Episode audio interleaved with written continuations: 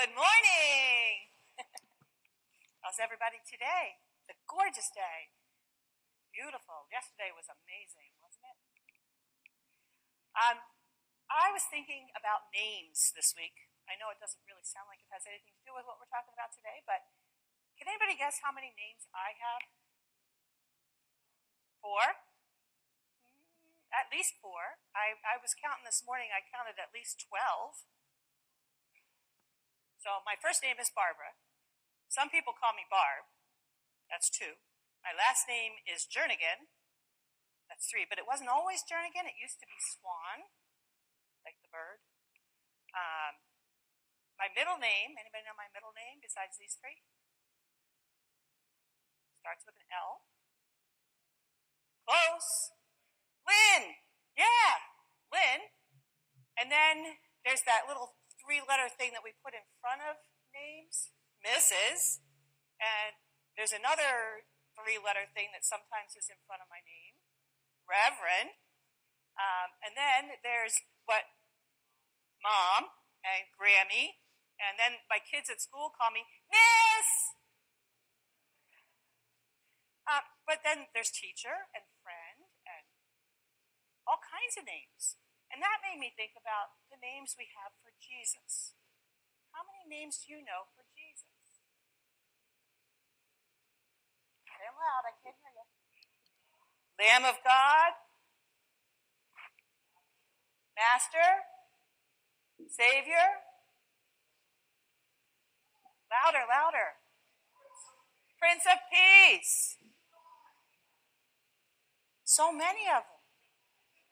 Emmanuel, God with us, the Word, Son of Man, Lamb of God, Adonai. Oh, now we get into whole one of those. um, and then there's the light of the world, right? That's what brings us to our scripture today. So I have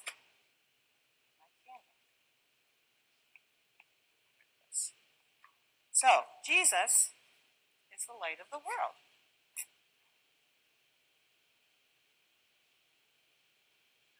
Among many other things. But I noticed in the scripture reading, and maybe you noticed it too, when Mark read it, it says, You are the light of the world. But I thought Jesus was the light of the world. But this says, You are the light of the who's who's the you he's talking to here? Well, there he's talking to the disciples. So we're going to light a candle for the disciples. Because Jesus shared his word, his light, with the disciples. Did, did Jesus' light get any smaller because the light was shared to the disciples? No. And then from there, the disciples did what? They shared their light, the light of God's love, with others. Did the light get any less? In fact, it's getting more. Now, other people can get light, the light of love right from Jesus, and then they can share it to others as well. And so it continues. And so not only is Jesus the light of the world, but the disciples, he said, were the light of the world. And that means that each and every one of us is the light of the world. Whether we get our light from each other or directly Are still the light of the world. But what does that mean? What does that mean if we're the light of the world? Is it loud? I can't hear you, I'm sorry. Okay, so we have a responsibility to shine God's love to the world. We need to, how do we do that though? Hmm? Light the way, show the way, Okay, so I can say, well, here's the way to get to the church. Is that good enough? Love them. We got to do something about these masks. I can't hear people. right, we need to share the love, the light of the love of God that's in us. It needs to glow from within us so that others can be um, made aware of how much Jesus loves them. And we can show that love through things we do, the things we say, the way we act. We could do a kind deed for somebody, even a smile or opening the door for someone shows that light of God's love, Jesus' love, into the world. If you're standing in line at the grocery store and you have a whole cart full of stuff, and the person behind you has three things, say, you know what, why don't you go ahead in front of me? That's showing God's light of love. Or if someone's zipping down the highway, pull over and let them pass because they must have some really important place to go. Uh, but there are a lot of ways that we can show. And you know what? The more we share, the more light there is. It doesn't diminish what we have inside of us. It doesn't diminish what Jesus gave us. It makes it grow.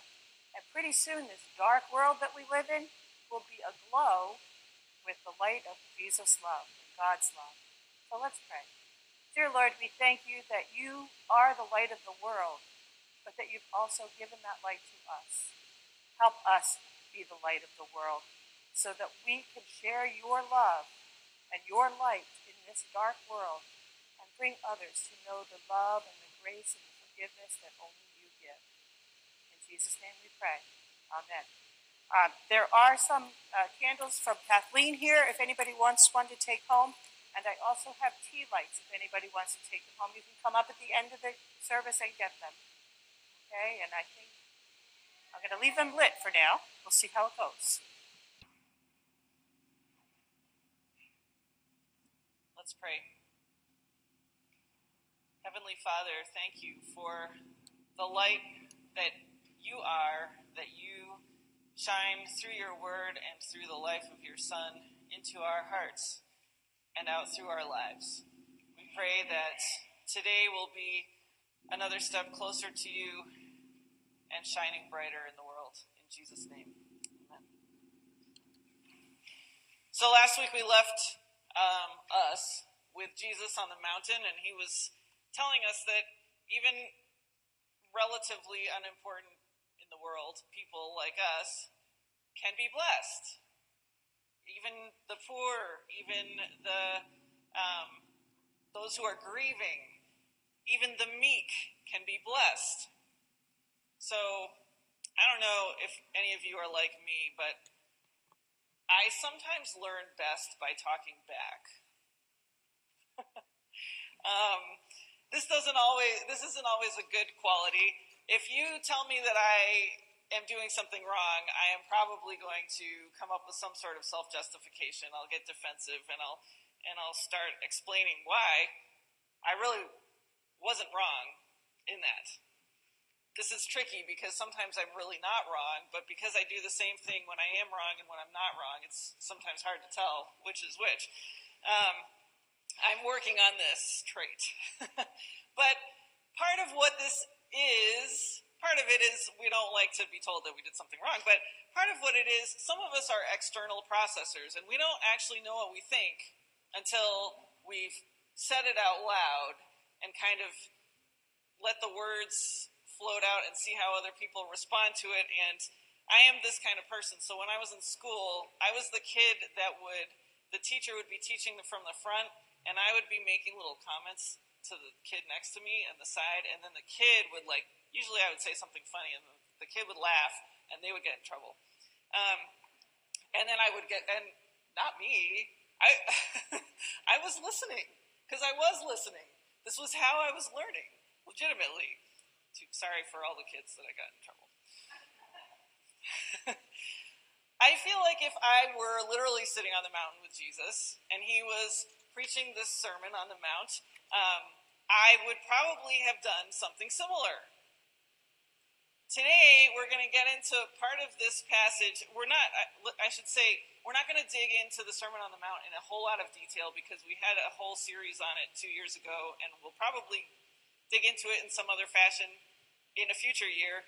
Um, we're kind of doing an overview, but today's passage is important because it sets the stage for what Jesus is trying to communicate, and he says stuff that actually would be really challenging for someone like me, and maybe some people like you, and definitely the people that were sitting there with him, because on some level we believe that, I think most of us here believe that we are part of the people of God.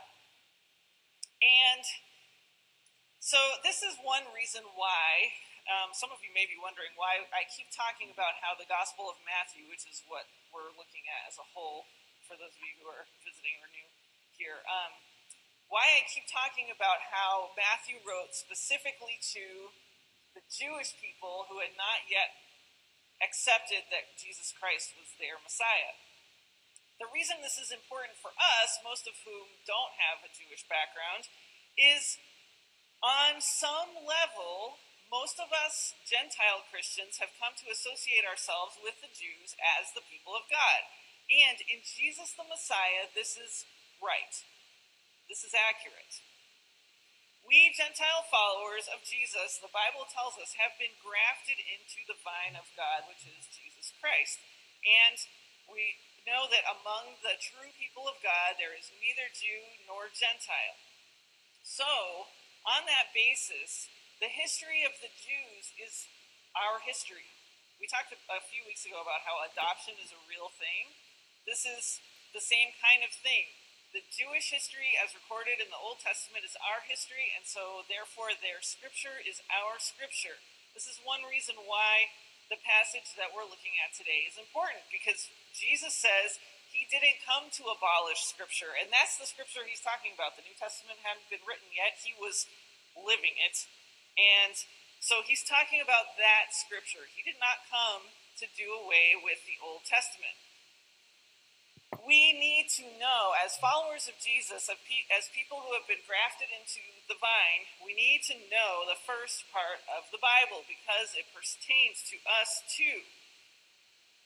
And when we listen to this passage of Jesus talking to these Jewish people in Galilee on this mountain, we need to keep in mind that when he's talking, we, I think we sometimes read the Sermon on the Mount and we just apply it to ourselves as individuals, which we need to do.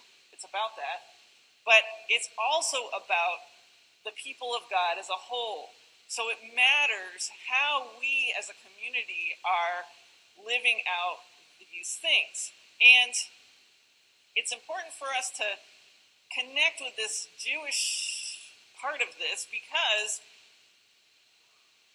what Jesus is saying here was startling to these people because they believed they were already part of the people of God. And I think it's really easy for some of us, especially if we've been Christians since we were kids, um, we know that we are Christians because of Jesus Christ, but it's really easy to get into a worldly mindset and lose kind of the punch of what Jesus is actually saying here. This could actually be surprising to us too, not just to these people, because when we are identifying as the whole people of God, we not we not only share the Jewish history and we share the Jewish scripture, but we also sometimes start to adopt the Jewish values. And Jesus doesn't play by our rules, even when we think they're God's rules. Because Jesus is the only one who can interpret them correctly. Jesus himself is the Word of God.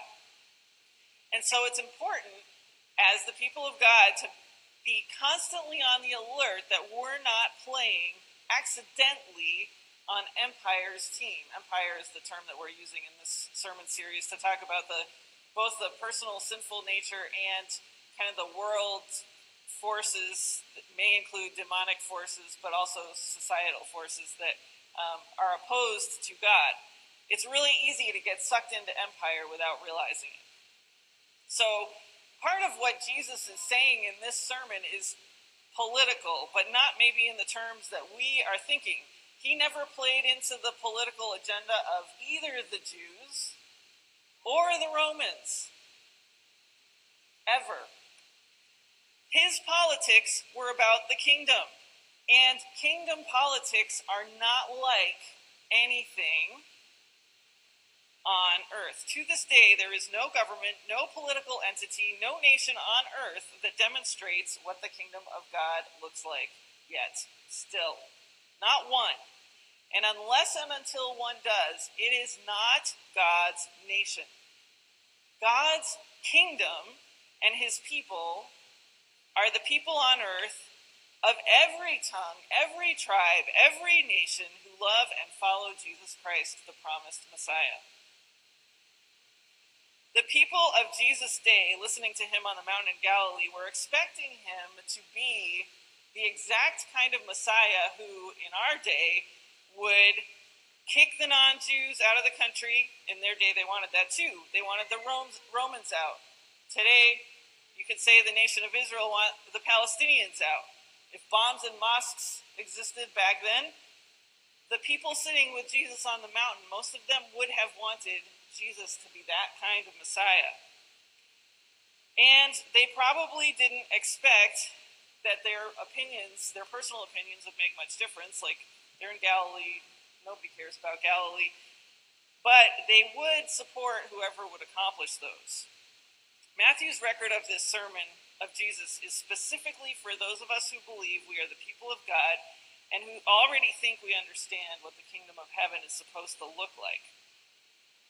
Jesus is starting to describe, he's been preaching the kingdom of God. John the Baptist was preaching the kingdom of God. They were both saying, Repent, the kingdom is near. Now he's saying, It's here. This is what it looks like. It doesn't look like empire. And so in today's passage, Jesus is outlining how we relate to the world and the fact that he has fulfilled Scripture. And then in the part that Mark didn't read, but that's the rest of chapter 5, how we are to fulfill Scripture like him in how we relate to the world. So, how do we how are we supposed to relate to the world? We're supposed to be salt and light. And Barb did a great job explaining the light part, especially how that works. Jesus is the source of light. But when we take Jesus into our lives and radiate him out, his light increases. It doesn't get less, it increases. So that's the point of the chosen people of God. These qualities of salt and light are inviting qualities. They're hospitable qualities. This is not what the people in Jesus' day were looking for. They were looking for let's purify this nation, let's get these outsiders actually out. But Jesus is talking about something that draws more people in. You are the salt of the earth. Salt brings out the flavor that already exists in the food. The food has its own flavor. The salt enhances it and brings it out. Salt also keeps things from going bad. Back before there were refrigerators, we, I mean, I still do a lot of pickling and canning. I'm sure some of you do too. Um, you can salt things, you can ferment things to keep them edible longer. Salt also does that. But Jesus says if the salt loses its saltiness, how can it be made salty again? It is no longer good for anything except to be thrown out and trampled underfoot. When I was a kid, I used to hear that verse and I thought, that doesn't make any sense. Salt is salt. Like, that's what it is. How can it not be salty? Then what is it? That's the question, right? How can something lose its own essence? Can the people of God lose our essence? Have we lost our essence? It's an open question. Jesus doesn't actually resolve the question. He just kind of throws it out there. If I were sitting there in the crowd, I'd be like, how can salt not be salty? and he's not going to answer it for me because I have to wrestle with that question for myself. You are the light of the world. A town built on a hill cannot be hidden. So, even today, and even back then, if you built a city on a hill everybody can see it. Not even in the dark. Everyone can see it in the light. It's up there, it's on a hill, it's, it's a city, it's visible. And at night, when you see the lights from the city, that's a welcome to weary travelers. Or it should be, it can be.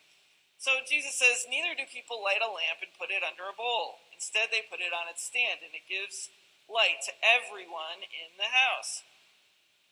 Me sitting on the mountain. Why would you put a light under a bowl?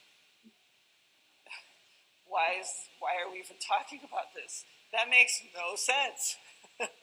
well, why are we talking about it unless this is what has been happening among the people of God at that time, maybe at this time? If scripture is not abolished and it's for today and this is now part of our scripture, we have to ask ourselves these questions too. Are we putting our light, which is Christ's light, under a bowl somehow?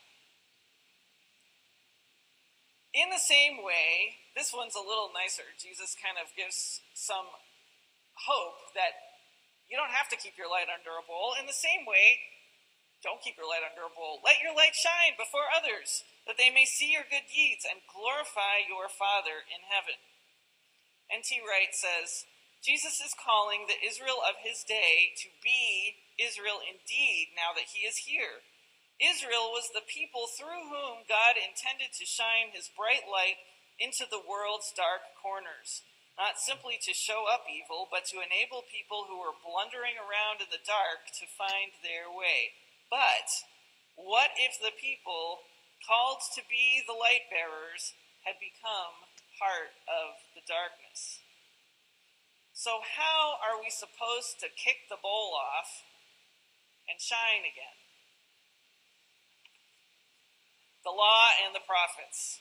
Jesus immediately jumps to this Do not think that I have come to abolish the law or the prophets. This is kind of important for him to say because he has just kind of indicated that these people that he's called together, that he just affirmed that they could be blessed, now maybe they're actually not doing what they're supposed to be doing. So what is he going to say? They're not the people of God? The law is bad? Like, what's what's the deal here?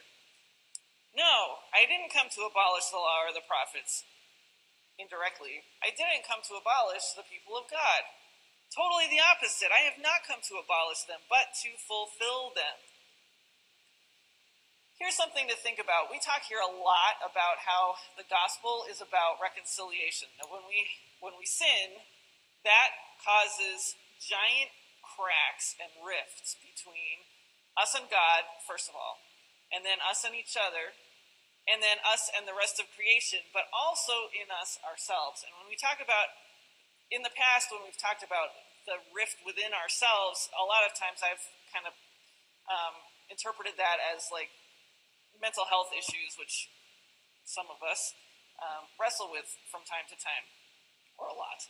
Uh, but I also think that this rift within ourselves describes the way the tendency that we have to compartmentalize things. So we're at church, right? And then we have our work life, and then we have our home life, and we might have some hobbies that are somehow not connected to any of those three things, or maybe not. Um, and we talk a lot about, you know, work-life balance and make sure that have boundaries, and those things are actually important, and Jesus does that in a different way. But Jesus also came to make us whole people so that we are consistent through and through. And he's doing this in the rest of chapter 5 when, so he says, I didn't come to abolish the law and the prophets.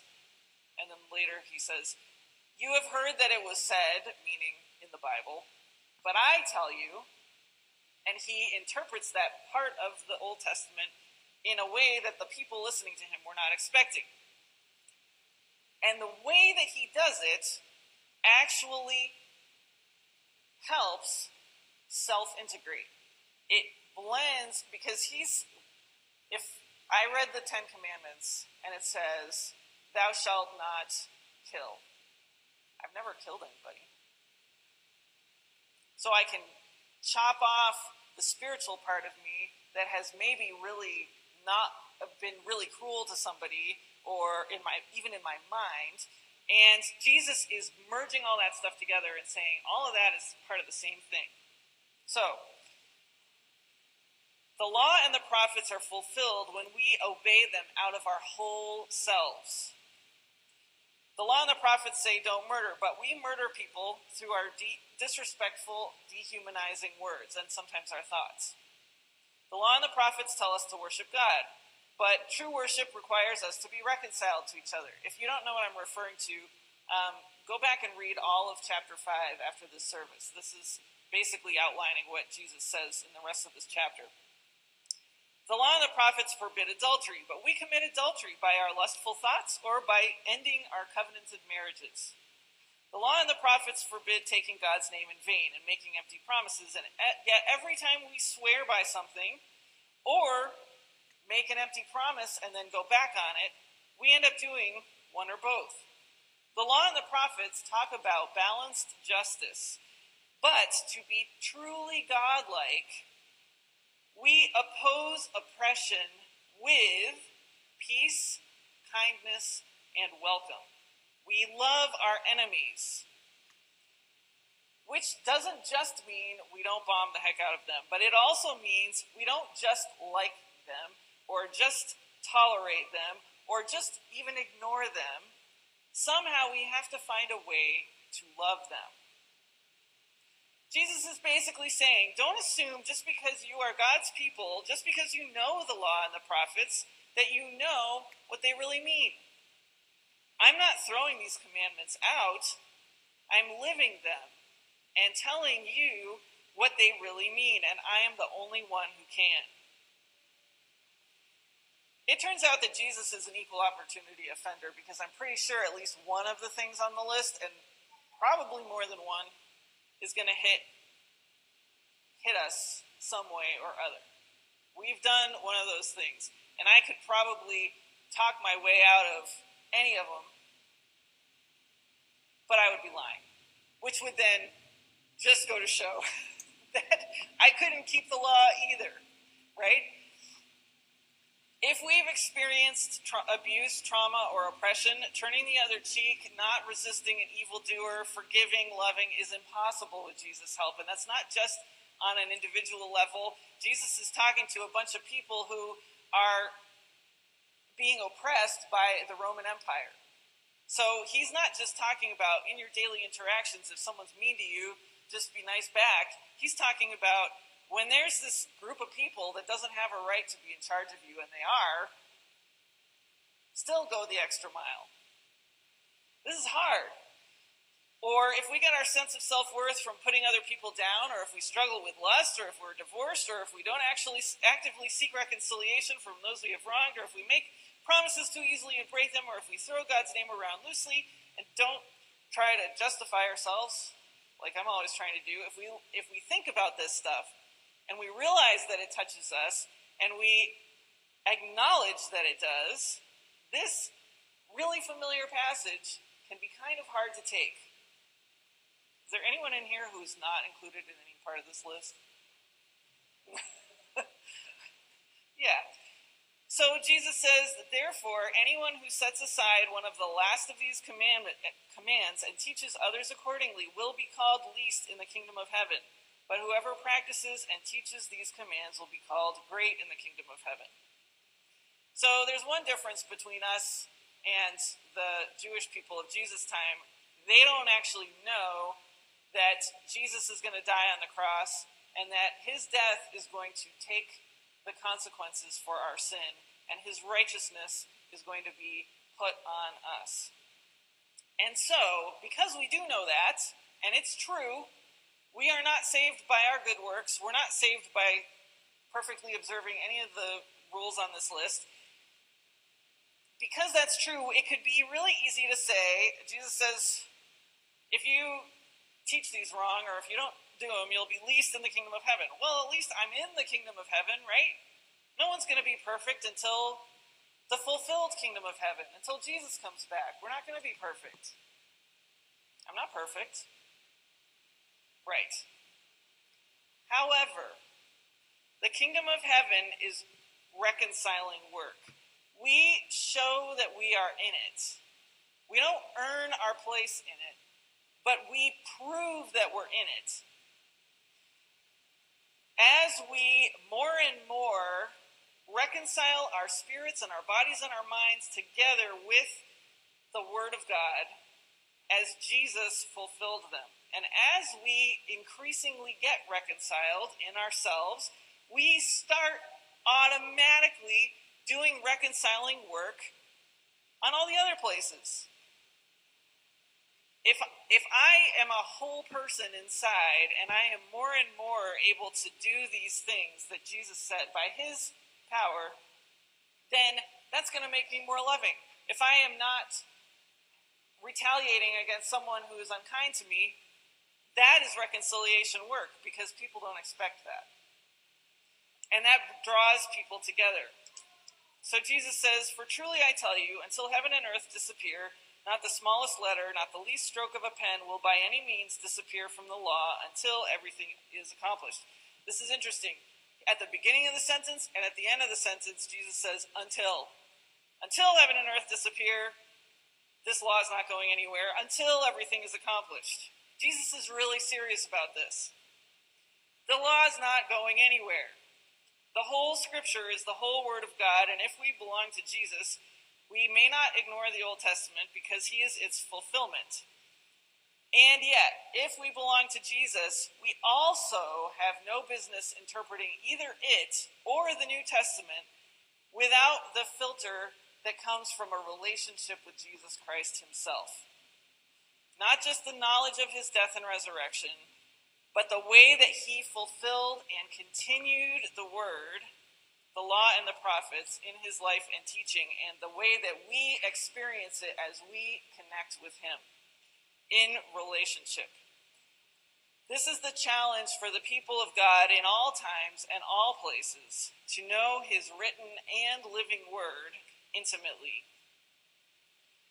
To know the scripture, not just so it fills up our heads and we can recite all the memory verses, but to know it in a way that connects us to Jesus and so that he can show us what it really means. What it's supposed to come out like in our individual lives and in our lives as a church and in our lives as the Christian church around the world. When we get to know Jesus himself, we also get to know Scripture in such a way that both it and he become part of who we are. And that changes how we perceive everything that happens around us, it changes how we think about it, it changes how we act accordingly.